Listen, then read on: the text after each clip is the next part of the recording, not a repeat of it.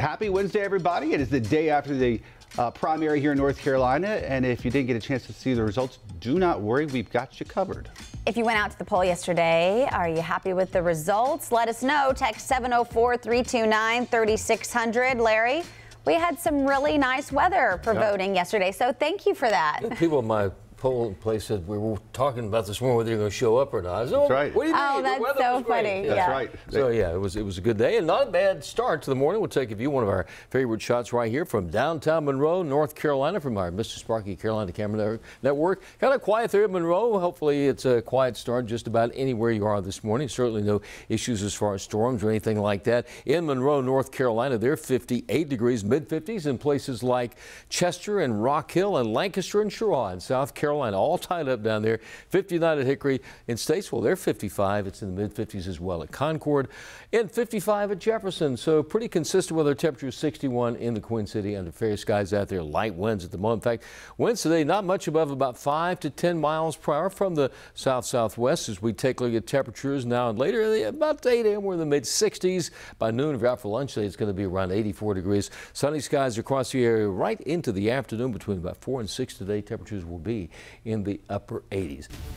Well, the big primary election wrapping up overnight and this morning. Here are the three things you need to know about the results. Number one, voters in Western North Carolina deciding they do not want Madison Cawthorn to return to Washington. The 11th congressional district deciding they want North Carolina Senator Chuck Edwards to run in November. Edwards will face activist Jasmine Beach Ferrara. And number two, former Charlotte Mayor Patrick Cannon and current city council member Larken Egleston won't get the chance to represent the Queen City again. They lost the Democratic primary for uh, Charlotte's at large seats to familiar names, including current council members Braxton Winston and Dimple Ajmera. And number three, Congressman Ted Budd winning the U.S. Senate Republican primary. He will now go on to face Democrat and former Chief Justice Cheri Beasley in November's race. Our team is covering it all for you this morning. Ben at the touchboard breaking down how Ted Budd was able to pull out the win. But first, Wake Up Charlotte's Richard Devane shows us how this Senate race got a lot of attention nationwide. It's Budd versus Beasley in what is expected to be a hotly contested battle for the open U.S. Senate seat this November after both candidates won their party's nomination last night.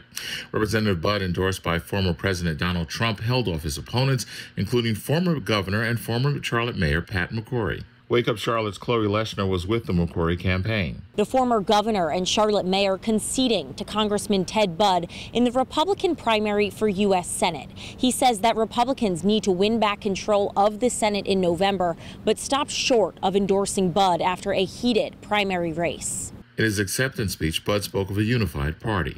Now, we need to pull together and we need to look to the real race in November. So I was glad to see that many of the events that we all participated in, each one of us took a unity pledge and we raised our hand to support the eventual winner of this primary. And that sends a clear message to the Democrats that this party is united and is poised to take back the Senate and to save this country. Democrat Cheri Beasley is the first black woman to serve as Chief Justice of the North Carolina Supreme Court, easily won her primary, and spoke of the need for change in Washington. In this moment, we have the power to protect our rights.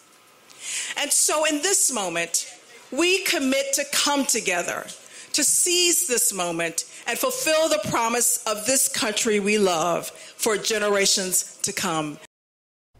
Richard Devane with that report. All right, folks, let's take a look at the map and how these things broke out. I think people would have told you that Ted Budd was the likely winner. I'm not sure most folks would have said by this large of margin, uh, 58.6%.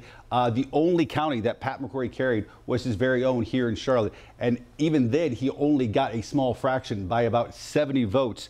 Uh, that's the only county Pat McCrory won. As far as the Democratic side, we mentioned Cheri Beasley. If you if you thought the Republicans was an easy one, Cheri Beasley won easily, even more so. 83.85% carrying absolutely all 100 counties across the state of North Carolina. Sarah. All right, Ben, thank you very much. 506 right now, turning to more today's top stories in your morning rush. Big primary elections around the entire country as results continue to come in this morning in Pennsylvania's Senate race. I'm Bree Jackson, Washington. It was a night of wins, losses, and races too close to call. Last night's primaries will help decide the future of Congress and are seen as a major test of former President Trump's sway over the Republican Party. They're also seen as a barometer of voter enthusiasm as President Biden's approval ratings hit a new low. Good morning. I'm Tradisha Woodard.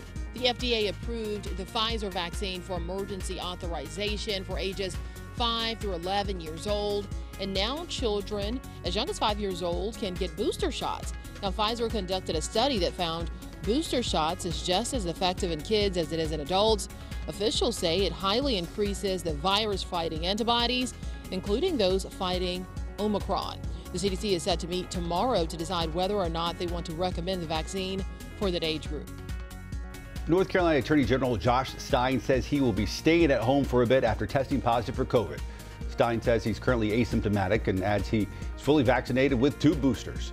Stein will work from home per CDC guidance and encourages everybody to get vaccinated. Gas prices in the Carolinas both jumped up about 6 cents this morning and once again set new record highs in both states.